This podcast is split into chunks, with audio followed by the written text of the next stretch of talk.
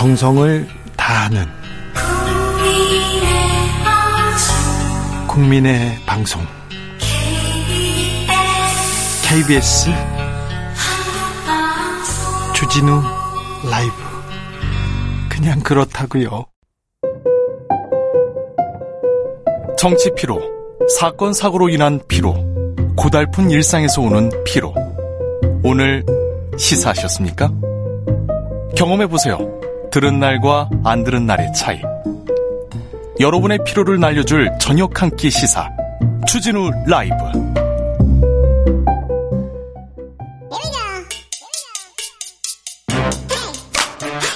뉴스를 향한 진지한 고민 기자들의 수다. 라이브 기자실을 찾은 오늘의 기자는 은지혁이요. 시사인 김은지입니다. 오늘 준비한 첫 번째 뉴스부터 가보겠습니다. 네, 총선이 6개월 앞으로 다가왔는데요. 그런데 선거법은 여전히 난항입니다. 선거법을 고칠 생각이 별로 없어요.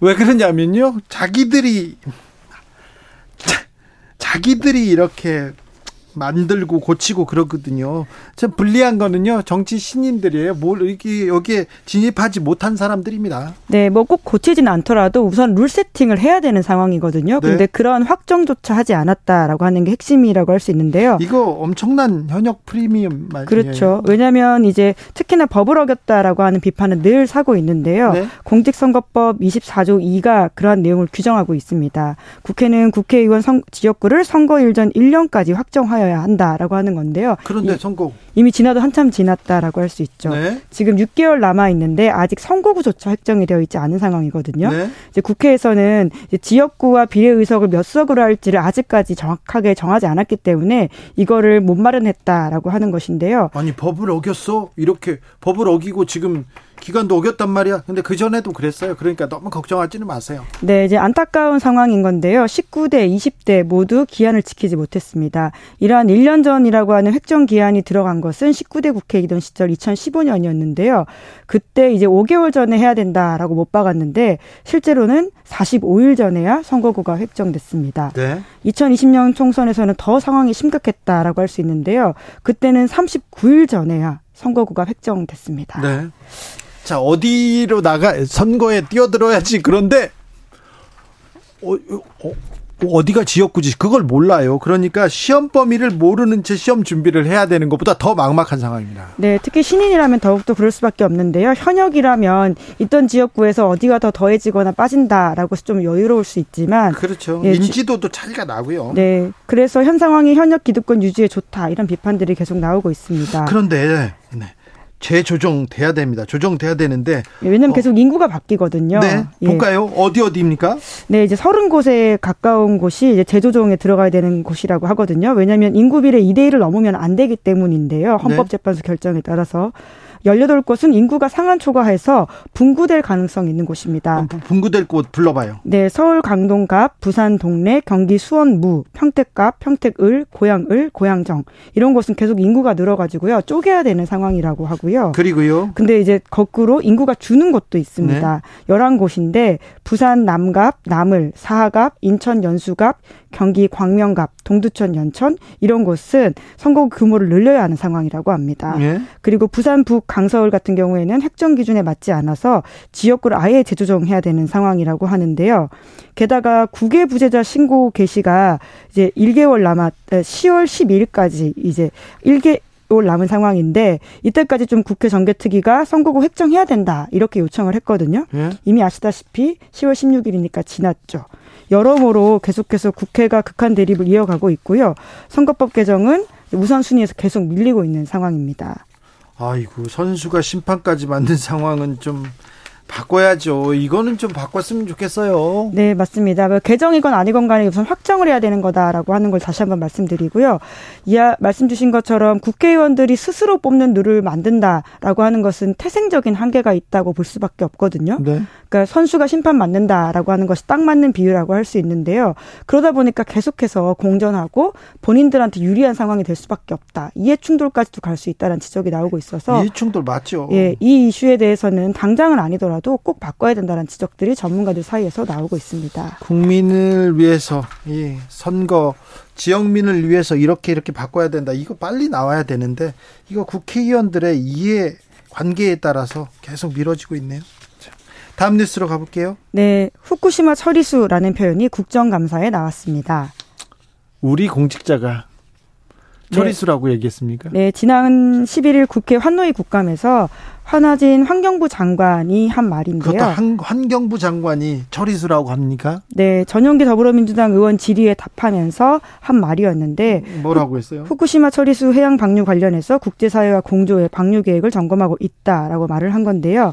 물론 이 발언 이후에 다른 답변에서는 오염수라는 표현을 쓰긴 했는데 이제 국무위원이 공개석상에서 쓴 표현이라서 여러모로 좀 눈길을 끌고 있는데요. 네. 왜냐하면 지난 5월달에 이제 우리 정부가 오염수 명칭을 두고 오염 오염수냐 처리수냐라고 하는 논란 끝에 오염수라고 공식 명칭을 결정한 바가 있습니다. 그런데 8월 24일 일본의 오염수 방류 개시 이후에는 용어 변경 여부를 두고 여론 수렴 진행 중이다 이런 상황이 밝혀진 바가 있는데요. 이제 그러다 보니까 한화진 장관의 발언이 좀 눈길을 끄는 것이죠. 네. 그런데요.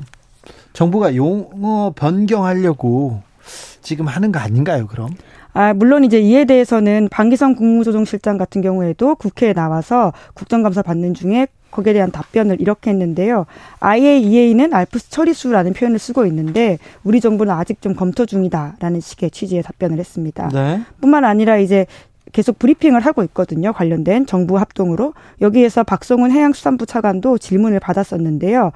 어, 아마 이제 의사 전달을 정확하게 하는 과정에서 한 발언이 아니냐라는 식의 하나진 장관 발언을 뭐 일정 부분 해석하는 발언을 했는데요. 이제 그러다 보니까 아직까지는 정확하게 상황을 말하긴 적절하지 않다라고 이야기했습니다. 그런데 국민의힘에서 계속 바꿔야 된다. 용어 바꾸자 이렇게 얘기하잖아요. 네, 이제 우리 바다 지키기 검증 TF 위원장이 이제 성일종 국민의힘 의원인데요. 해당 명칭에 대해서 오염 처리수가 맞다라는 식의 발언을 한 바가 있고요. 네. 이에 대해서 유상범 대변인과 김기현 당대표 등도 용어 변경 필요성에 힘을 실은 바가 있습니다. 그런데 이 용어가 굉장히 중요한 의미를 가져요. 우리나라뿐만 아니라 일본에서도 그렇습니다. 네, 일본에서도 이 관련된 발언으로 이제 공직자가 경질된 바가 있는데요. 네. 지난 8월 31일에 이제 일본 농림수산상이 있었습니다. 해당 인사가 기자들과 만나서 질의응답하는 과정에서 이제 처리수라는 말 대신 오염수라는 발언을 했거든요. 네. 이제 그에 대해서 논란이 있고 나서는 기시다 총리가 발언을 똑바로 잡으라라고 지시를 했고요. 거기에 대해서 이제 본인이 잘못 말한 데에 대해서 사과하고 철회한 한다면서 그렇죠. 불쾌하게 해서 미안하다 이렇게 밝혔고요. 그런데 이렇게 예, 2주 후에는 이 2차 개각 명단에 들어가서 네. 최종적으로 경질이 된 바가 있습니다. 그렇죠. 그렇게 보쳤는데도 네. 사과도 했는데 경질됐어요. 네, 굉장히 예민한 발언이라고 할 수, 단어이라고 할 수 있는데요. 일본에서는 또 이제 10월부터는 또 2차 방류를 개시했고요. 2차 방류하자마자 지금 일주일 만에 삼중수소 네 차례나 이렇게 발견됐다는 보도 나왔잖아요.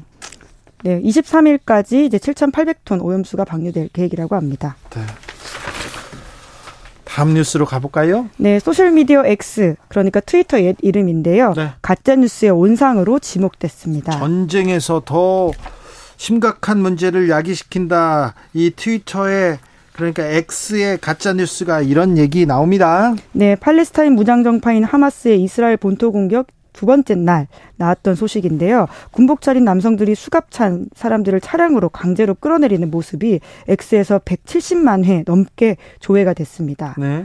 그래서 이 영상에 대한 설명이 이스라엘 장군급 인사들이 하마스에 체포됐다라는 내용이었거든요. 네. 그런데 거짓이었습니다. 거짓 가짜 뉴스입니다. 예, 해당 뉴스는 아제르바이잔에서 친아르메니아 분리주의 세력이 체포될 때 찍힌 사진이거든요. 음. 완전 다른 영상이라고 할 수 있는데요. 완전 거짓인데 이거 조회수가 높으면 돈이 돈이 되니까 또 이런 사이버 레카라고 하죠. 이런 사람들이 있어요. 나쁜 사람들입니다. 네, 이제 국내 계정은 아니고 해외 계정이긴 한데요. 예? 뿐만 아니라 이제 X에서는 하마스가 이스라엘 헬리콥터를 격추했다. 또 조 바이든 미국 행정부가 이스라엘에 80억 원 달러 규모 지원을 했다. 뭐 이런 식의 문서 사진이 나돌았는데 다 가짜입니다. 예? 이제 이런 식으로 전쟁 국면에서 특히나 5억 명이 넘게 쓰는 소셜 미디어 X가 이제 큰 나쁜 영향을 미치고 있다라는 지적들이 계속 나오고 있습니다. 근데 이 허위 정보로 큰 뭐 충돌이 있을 수도 있거든요. 그리고 또 지금 전쟁 상황이잖아요. 그래서 심각한 문제로 이어질 수 있었어요. 네. 어, EU도 X를 가짜 뉴스 최대 선전장으로 지목했습니다. 네, EU 집행위원회가 지난달에 발표한 내용인데요. 네. 러시아발 허위 정보에 타깃이 될 가능성이 큰 폴란드, 슬로바키아, 스페인 이 세 나라의 온라인 플랫폼 6개를 조사했는데 X가 허위 정보 유포율과 유포지 비율 모두 가장 높았다. 이렇게 지적을 했습니다. 네. 뿐만 아니라 지난 5월에 미국 증시를 급락하게 했던 펜타곤 폭발 가짜 사진이 있거든요. 네. 이미 국방부 청사가 폭발했다라는 사진인데 가짜입니다. 이것도 이제 X를 통해서 주요하게 유포됐다라고 합니다. 예, 특히 일론 머스크에 대한 책임을 묻는 목소리가 강한데요. 일론 머스크가 트위터를 인수한 이후에는 더욱더 허위 정보 유포에 취약한 구조가 됐다라는 지적이 많이 나오고 있습니다. 네. 이제 원래 이제 blue 계정이라고 해서 blue check가 붙어 있는 것은 공식 계정으로 인식하고 더욱더 열심히 조금 정보를 나르는 것들이 있는데 네. 이제 일론 머스크가 들어오고 나서부터는 그러니까 돈만 8달러만 내면 누구든 blue check를 받거든요. 그러다 보니까 이제 가짜 뉴스 퍼나르는 사람들이 돈 내고 자꾸 진짜로 오인받게 정보를 내보내고 있다라는 지적이 나오고 있고요. 네. 뿐만 아니라 지난해에는 일론 머스크가 이제 콘텐츠 조정팀을 이제 와해시켰는데요. 이것도 가짜 뉴스 확산을 부추기고 있다라는 지적이 나오고 있습니다. 네. 아, 참. 이 가짜 뉴스가 엄청난 영향을 미치기도 하거든요. 물론 악영향을 미칠 때 지금 심각한데. 아, 최근에 메타에서도 게시물을 삭제하는 사건이 있었습니다. 네, EU 경고 때문인데요. 그러니까 메타는 이제 트위터, 그러니까 X와는 다르게 이제 주커버그가 운영하고 있는 회사이거든요. 페이스북, 인스타그램. 그렇죠. 이제 네. 여기서는 여기서 또한 가짜뉴스 유포가 문제가 되어서 지적을 받고요. 3일 동안 80만 건 가까운 건을 삭제했다라고 합니다. 네. 그러니까 소셜 미디어가 아무래도 가짜뉴스에 취약할 수밖에 없는데 적극적인 대응이 굉장히 중요하다라고 하는 것을 우리가 알 수 있는데요. 특히나 EU에서는 앞으로 이제 빅테크에 대해서 유해 콘텐츠에 대해서는 더욱더 강경하게 대응할 거다라는 입장을 밝히고 있거든요. 네. 이제 그래서 메타가 움직인 것 같은데요. 이제 X에서도 이제 최근에 어, 그 관련된 협조를 하면서 일부 계정들을 삭제하고 콘텐츠도 이제 막았다라고는 합니다. 네. 이명박 정부 때 이 SNS를 어떻게 이- 통제할 것인가에 대한 고민이 많았어요. 많았는데 지금은 SNS 그리고 유튜브가 더 많이 더 많은 사람들이 이용하는 그런 컨텐츠고 이 유튜브나 SNS를 통해서 뉴스를 접하는 사람들이 많지 않습니까? 이 부분은 가짜 뉴스는 이렇게 선별 선별을 하고 가짜 뉴스는 또 없애도록 노력해야 될 텐데 또 표현의 자유 문제하고 또 맞물리기 때문에 굉장히 어려운데요. 음, 국제적으로는 이 문제를 어떻게 대하는지, 그리고 윤석열 정부는 어떻게 대하는지 저희가 자세하게 이렇게 탐구하고 있다가 계속해서 말씀해 드리겠습니다. 기자들의 수다 은지옥기업 김은지 기자 함께 했습니다. 감사합니다. 네, 고맙습니다. 교통정보센터 다녀오겠습니다. 임초희 씨.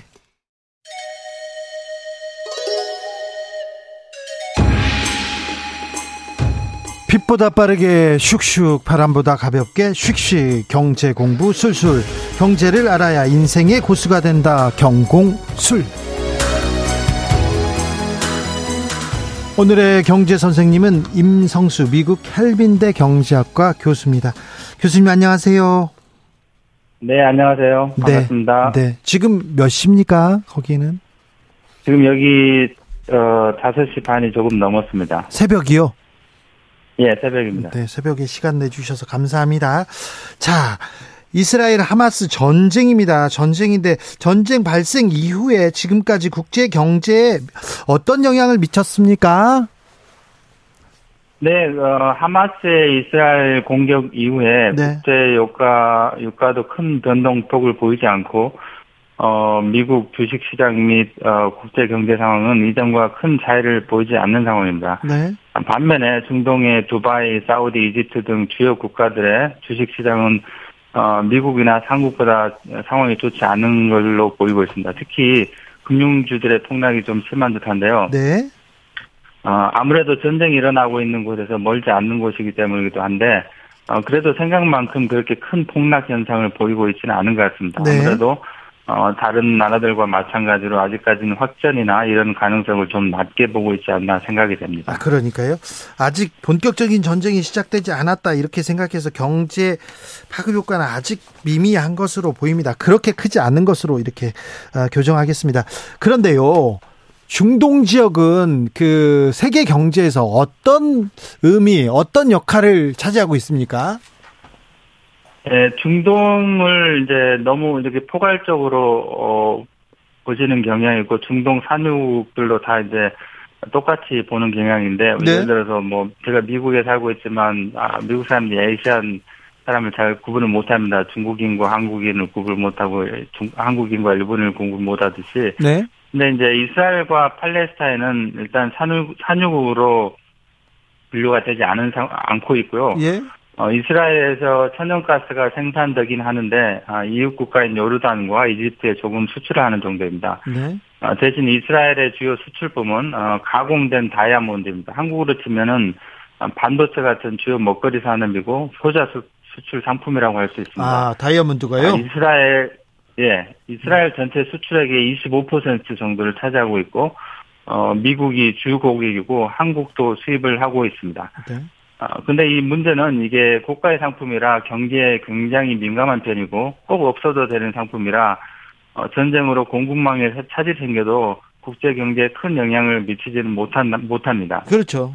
어, 미국에서, 예, 미국에서 이제 주로 어, 프로포즈용으로 구매를 하는데 뭐 경기가 안 좋으면 프로포즈를 좀 늦게 하면 되니까요. 네, 그러니까요. 어, 예, 최근에는 근데 이제 군 무기 수출로 상당한 수입을 올리고 있는데, 어, UAE, 요르단, 모로코, 수단 등과 수교를 했고, 어, 이런 나라들에게 이미 무기 수출을 하고 있기도 합니다. 그래서, 어, 이제, 물론 UAE가 주 고객이긴 하겠지만은, 2021년 기준으로 이들 국가에 수출한 드론이랄지 군무기 수출 규모가 거의 4조 원 규모인 것으로 알려져 있습니다. 그래서 사우디를 비롯한 아랍 산유 국가들이, 어, 이스라엘하고 수교를 하는, 어, 하려는 이유 중에 하나라고 볼 수 있으면, 볼 수 있다고 하, 생각할 수 있습니다. 네. 아무래도 국제 유가가 들썩거리지 않을까 이렇게 염려하는 사람들이 많은데요.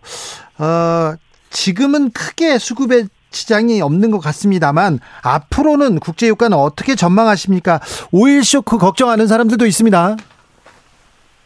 네, 어, 결론적으로 말씀드리면 이제 어떤 분들은 뭐 배럴당 150, 150달러까지 오를 것이라고 하는 분들도 있는데 이제 저는 유가가 배럴당 뭐 150까지 오르게 될 가능성은 좀 낮다고 보고요. 물론 이제 앞으로 전쟁이 어떤 식으로 진행될지에 따라서 유가가 결정되겠지만은 네. 어, 현재 그런 이유가 나는 이유가 지금부터 거의 정확히 50년 전에 제가 그러니까 1973년 10월 4차 아랍 전쟁의 결과죠. 그때 오일 쇼크의 기억 때문에 이제 사람들이 그렇게 비교하는 경향이 좀 그렇죠. 있다고 봅니다. 네. 하마스가 노렸던 예, 하마스가 노렸던 부분이기도 한데 그 라마단 전쟁이라고 부르는 그, 그 아랍 전쟁 이후에 그 사우디가 아랍 수출국 기구를 통해서 이스라엘을 지지하는 캐나다, 일본, 미국, 네덜란드, 영국 등의 나라들에게 석유 수출을 제한하는 조치를 했었습니다. 결과적으로 어 1974년 4월에는 이제 오일 가격이 300% 정도까지 인상이 됐었습니다. 네. 하마스는 그 50년 전 그 오일 쇼크로 세계 경제가 혼란에 빠진 것처럼 세계에 큰 충격을 줌으로써 이제 자신들의 존재감을 나타내려고 치밀하게 계획을 했다고 볼 수 있습니다. 근데 제가 이제 여기서 그 혹시 제가 미국 대학의 교수라는 이유로 약간 그 색안경을 끼고 보실 수 있는 분들을 위해서 높아하시면 미리 말씀드리자면은 네. 저는 이제 테러 집단하고 다를 바 없는 하마스와 그다음에 억압받는 팔레스타인은 구분이 돼야 되고 네. 같은 이유로 이번 전쟁의 원인을 제공한 시온주의 사상에 사로잡- 사로잡혀 있는 극단적인 보수 유- 유대인들과 그다음에 정상적인 사고 방식을 가진 유대인들은 구분이 돼야 된다고 생각합니다. 네, 맞아요. 아, 이걸 구분을 하지 않고 네. 이 전쟁을 단순히 유대인과 팔레스타인의 전쟁으로 보면은 이 사건의 본질을 제대로 보고 있지 못하고 믿고 있고요. 이번 전쟁은 이들 어, 극보수 세력하고 그 권력욕에 사로잡혀 가지고 이들과 손을 잡고 있는 네타냐후 총리 그리고 반인륜적인 방식으로 자신들의 존재감을 나타내는 정치 집단 하마스 또 다른 이익 집단인 하마스를 지원한 이란의 혁명군의 작- 합작품이라고 생각합니다. 뭐 제가 이 내용은 다른 방송에 나와서 더 자세히 얘기를 했기 때문에 여기까지만 하고요. 다시 유가에 대해서 말씀드리자면은 어 1973년과 지금 여러 가지 면에서 상황이 많이 다릅니다. 첫째, 그때처럼 아랍 국가들이 단합을 해서 확전할 가능성이 낮고, 그다음에 일단 사우디가 전쟁에 끼어들 확률이 거의 없습니다.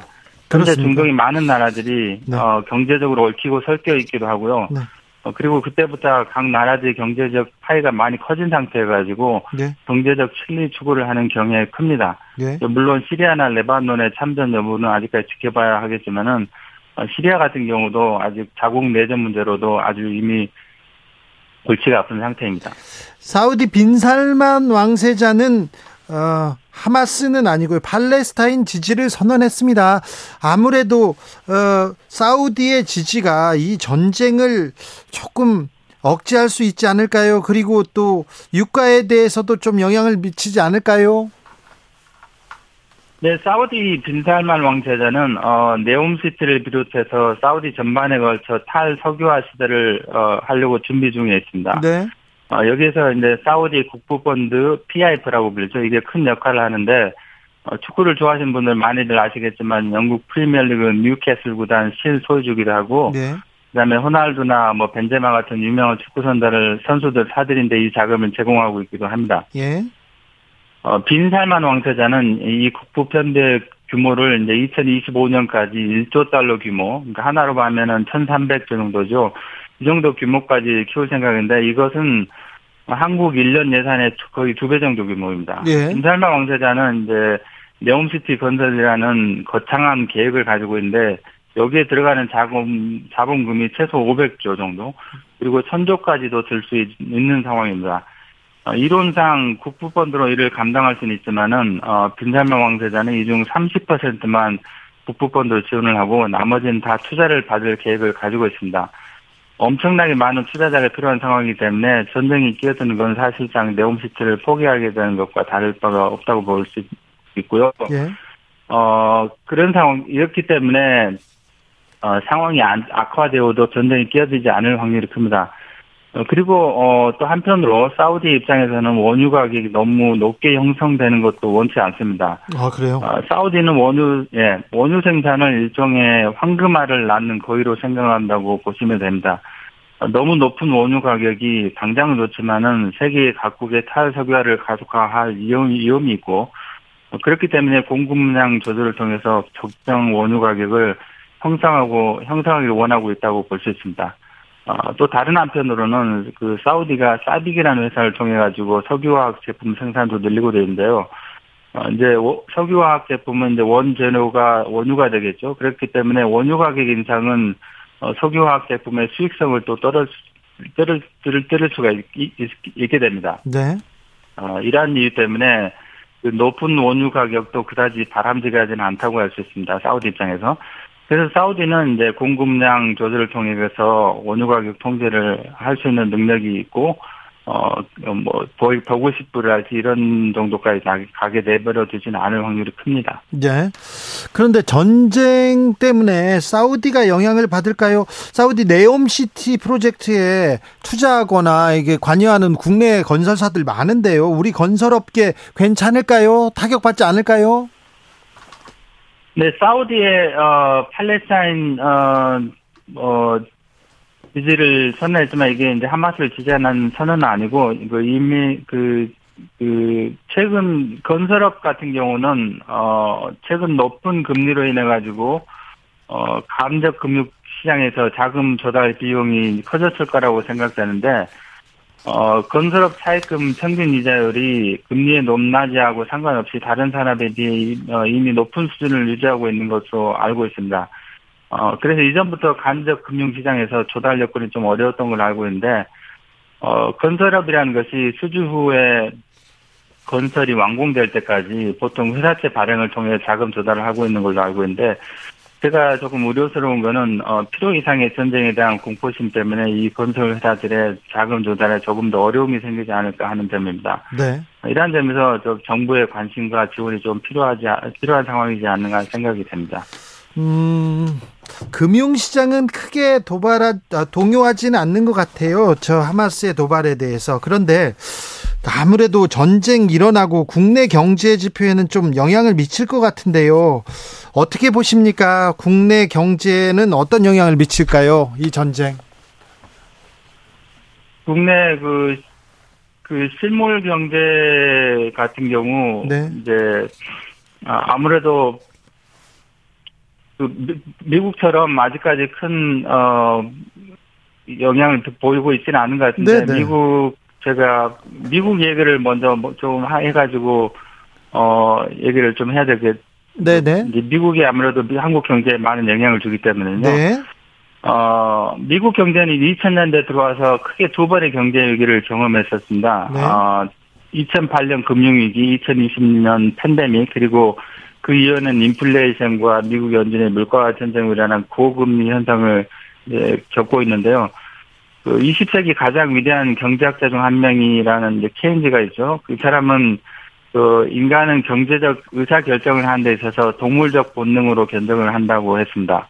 네. 그래서 예를 들어서 경기 침체라는 것은 미래에 대한 두려움을 가져오고 어, 이는 이제 소비자들의 소비 감소를 어, 어, 유발시키고 또 이는 더 나아가서 시장에 더 큰 두려움을 가지고 해서 나중에는 이제 걷잡을 수 없을 만큼 경제가 구렁텅이로 빠진다는 그런 이론이죠. 네. 어, 근데 최근에는 이제 한국에, 특히 한국에 뭐 유튜브 경제 채널도 많이 생기고, 어, 이래가지고 많은 분들이 경제 지식이 아주 많이 높아졌습니다. 뭐, 제가 뭐 한, 작년에 처음, 오랫동안, 제가 한, 미국을 떠난, 한국을 떠난 지 30년이 됐는데, 거의. 작년에, 뭐, 한국을 이제, 그, 그간 많이 왔다 갔다 하- 하지 않았습니다. 작년에 처음, 이제, 오랜만에 한국을 갔는데, 아, 그 깜짝 놀랄 정도로 그 한국 분들의 경제 지식이 많이 높아졌더라고요. 아, 그렇습니까? 이러한 현상이 네. 예 이러한 현상이 어, 소비자들이 더 이상 이제 아, 그 케인즈가 얘기했던 그 동물적 본능에 의해서 의사 결정을 하지 않을 확률이 높아졌음을 의미한다고 할 수 있습니다. 네. 어, 특히 이제 몇 번의 경제 위기를 겪으면서 어, 시장의 내성이 많이 생긴 생겼다고 할 수 있겠죠. 그래가지고 이제 웬만한 충격에는 시장이 크게 흔들지 않아 보이고 또 설령 흔들려도 금방 회복이 되는 현상을 어, 보게 됩니다. 음. 약간 다른 얘기지만 연준이 금리 인상을 통해 가지고 물가를 잡기 힘든 이유 중에 하나라고 어, 보고 있는데요. 금리 인상이 효과가 있으려면 연중의 어, 통화 정책이 시장에 충격을 줘야 되는데 시장이 이미 예측을 해버리는 상황이 되다 보니까 네. 그만큼 효과가 크지 않습니다. 그래가지고 어쨌든 그 결론적으로 그 이런 전쟁 상황이나 이런 상황이 와도 옛날만큼 그 공포감이 소비를 줄이, 줄이고 소비가 또 더 큰 시장에 혼란을 야기시키고 더 큰 공포감을 야기시키고 해가지고 네. 어, 경제가 그 더 큰 충격으로 빠지는 상황이 조금 나타날 확률이 더 줄어들었다고 생각을 하시면 네. 될것 같습니다. 전쟁, 네. 어, 예.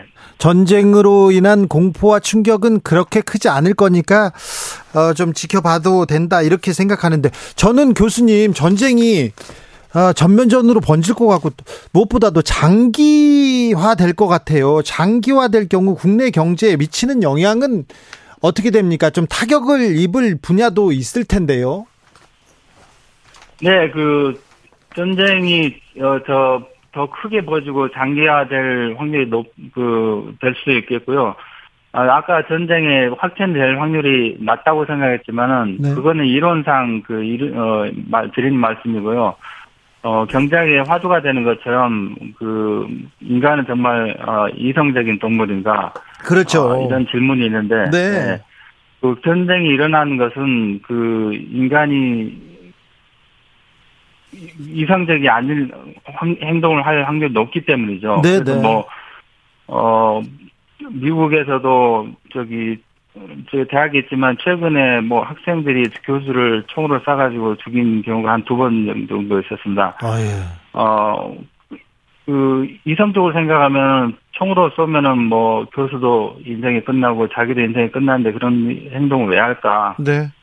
그런 생각을 할 수 있겠지만은 그, 우리 청취자들 분들과 다르게 비이성적인 이해가 되지 않은 행동을 하는 경우가 많이 있죠. 네. 그래서 얼마 전에 어떤 전쟁이 있었던 그 레바논 전쟁에서도 어 그 전쟁이 일어났던 이유가 뭐냐면은 어 이스라엘 포로를 한 명을 잡았던 그 이유 때문에 전쟁이 일어났습니다. 나중에 레바논에서 정부가 얘기했던 발표했던 이유가 뭐냐면 우리가 어 이 포로 한 명을 선포해가지고 전쟁이 날 줄 알았다면 전쟁을 하, 이거를 선포하지 않았을 거라고 자기들도 전혀 예상을 못했다고는 그런 발표를 한 적이 있었는데 네. 이런 식으로 전쟁이라는 것은 정말 우리가 예측할 수 없는 상황에서 발생하기 때문에 제가 확률이 낮다고 하는 것은 네. 전쟁이 어, 또 확전되지 않을 확률이 크다는 그런 얘기를 이론상 얘기할 뿐이고 알겠습니다. 네, 네. 일체적으로. 네. 예. 어쨌든 그 질문으로 돌아와가지고 네. 타격을 입을 분야는 어 이제 잘 모르신 분도 꽤 되시는 것 같은데 네. 한국의 정제유 및 그 석유 제품 아니 그 석유 제품이 예.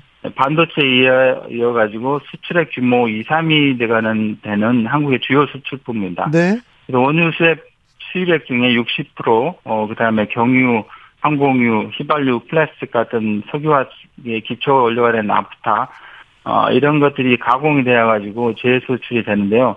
이러한 점에서 전쟁이 확전이 되고 유가가 확, 어, 확 상승할 경우 석유 산업 분야가 타격을 입게 되고 또한 유, 어, 유류비가 중요한 부분을 차지하는 항공, 해운, 물류 부분도 타격을 입게 될 거라고 생각합니다. 이스라엘 제품을 써본 게 저는 뭐 기억이 안 납니다. 우리나라에서 이스라엘이나 팔레스타인 지역에서 뭘 수입하는 게 어떤 어떤 것들이 있습니까? 어느 정도 어, 물량이 됩니까? 어, 일단 2023년 기준에 이스라엘 우리나라 수출을 수출 수입에서 차지하는 비중이 각각 어, 3, 0.37% 그다음 0.27% 정도에 불과하고 네. 어, 팔레스타인 수출의 비중 0.01% 이하로 매우 낮기 때문에 네. 전쟁으로 인한 한국의 직접적인 피해는 크지 않다고 봐야 합니다. 아, 그래요? 어, 문제는 이제 한국의 대이스라엘 수입 중에 가장 높은 비율을 차지하는 품목이 반도체 제조용 장비인데 전체 수입액 중26% 이상을 차지합니다. 네. 한국의 주요 먹거리 산업인 반도체와 직결이 되어 있어서 전쟁이 장기화될 경우 어, 좀 문제가 될 수도 있겠지만은 어, 반도체 장비의 경우 미국, 일본, 네덜란드 수입 의존도가 높아서 이 역시 큰 문제는 아닌 걸로 알고 있습니다. 아, 그래요? 아니, 그러면 저기 삼성전자 하이닉스 괜찮습니까? 전쟁 장기화돼도? 아, 장기화되면 타격이 있겠죠. 아, 그, 근데 그런 쪽으로 타격보다는 네. 그 저기 이, 이- 이스라엘에. 이스라엘 인텔은 인텔이 예. 이스라엘만 9천 명의 직원을 두고 있는 그 이스라엘 내 최대 민간 기업인데 네. 그 서버 개인용 CPU, CPU 시장을 거의 독점하고 있는 회사이죠. 네. 어 그런데 이제 이 생산 기지가 위치한 곳이 가자 지구로부터 한 30분 정도 떨어진 곳입니다. 네. 굉장히 가까운 곳이죠. 어, 인력들의 군 차출 문제뿐만 아니라 그 하마스의 미사일 공격으로 인한 그 생산단지 직접적인 피해도 예상되는 곳입니다. 그래서 만약 이렇게 어, 피해가 될 경우에, 피해를 입게 된 경우에, 그, 당분간 생산에 차질이 생기게 되고, 그렇게 되면 반도체 수요가 줄어들어가지고, 어, 관련 기업, 삼성이랄지 이런 기업들의 피해가 좀 커질 수 있다고 봅니다. 네. 자, 전쟁이 물가에도 영향을 미칠 것 같고요. 그리고 국내 경제, 국제 경제에도 영향을 미칠 것 같은데, 아, 쪽, 어떻게 준비해야 되는지, 어떤 영향을 받을지, 어떻게 준비해야 될지 마지막으로 부탁드리겠습니다. 어, 그, 이제 그러지를 바라지는 않겠지만, 네. 환율의 급등으로 인해가지고, 어, 뭐, 한국 분들이 많은 이제 피해를 볼 수 있을 거라고 생각하고, 아, 환율. 어, 또 이제, 예, 환율 급등이, 그 일단, 어, 전쟁이 장기화될 경우에는, 네. 어, 안전 자산에 대한 선호도가 늘어나게 된다. 그래서 네. 미국 자산이랄지, 어, 달러와 그다음에 금. 국채 이런 것들이 에, 인기가 금도 그렇고요. 네. 어, 그렇기 때문에 환율이 급등이 되고 이제 그렇게 되면 개도국들도 피해를 보게 되고 왜냐하면 어, 부채가 다 달러화로 되기 때문에 네. 그다음에 이제 한국 경제도 옛날 같으면 고환율의 이익을 보겠지만은 어, 수입품 가격의 급등으로 이제 좋지 않은 영향을 받을 게 불명하고요. 어, 무엇보다 이제 격화되고, 어, 장기간, 장기간 이어지는 인해 가지고 이제 미래에 대한 불확실성이 커질 경우에, 네. 어, 아까 말씀드린 것처럼, 어, 어떤 소비와 투자의 감소를 가져오고, 네. 아무리 내성이 그럼 세계 시장이라고 해도 네. 결국은 이제 경기의 침체를 피하지 못할 확률이 높게 되죠. 시간이 다 됐네요. 어, 임성숙 네. 이제- 교수였습니다. 감사합니다. 말씀. 네, 감사합니다. 네. 내일 다시 돌아오겠습니다. 주진우였습니다.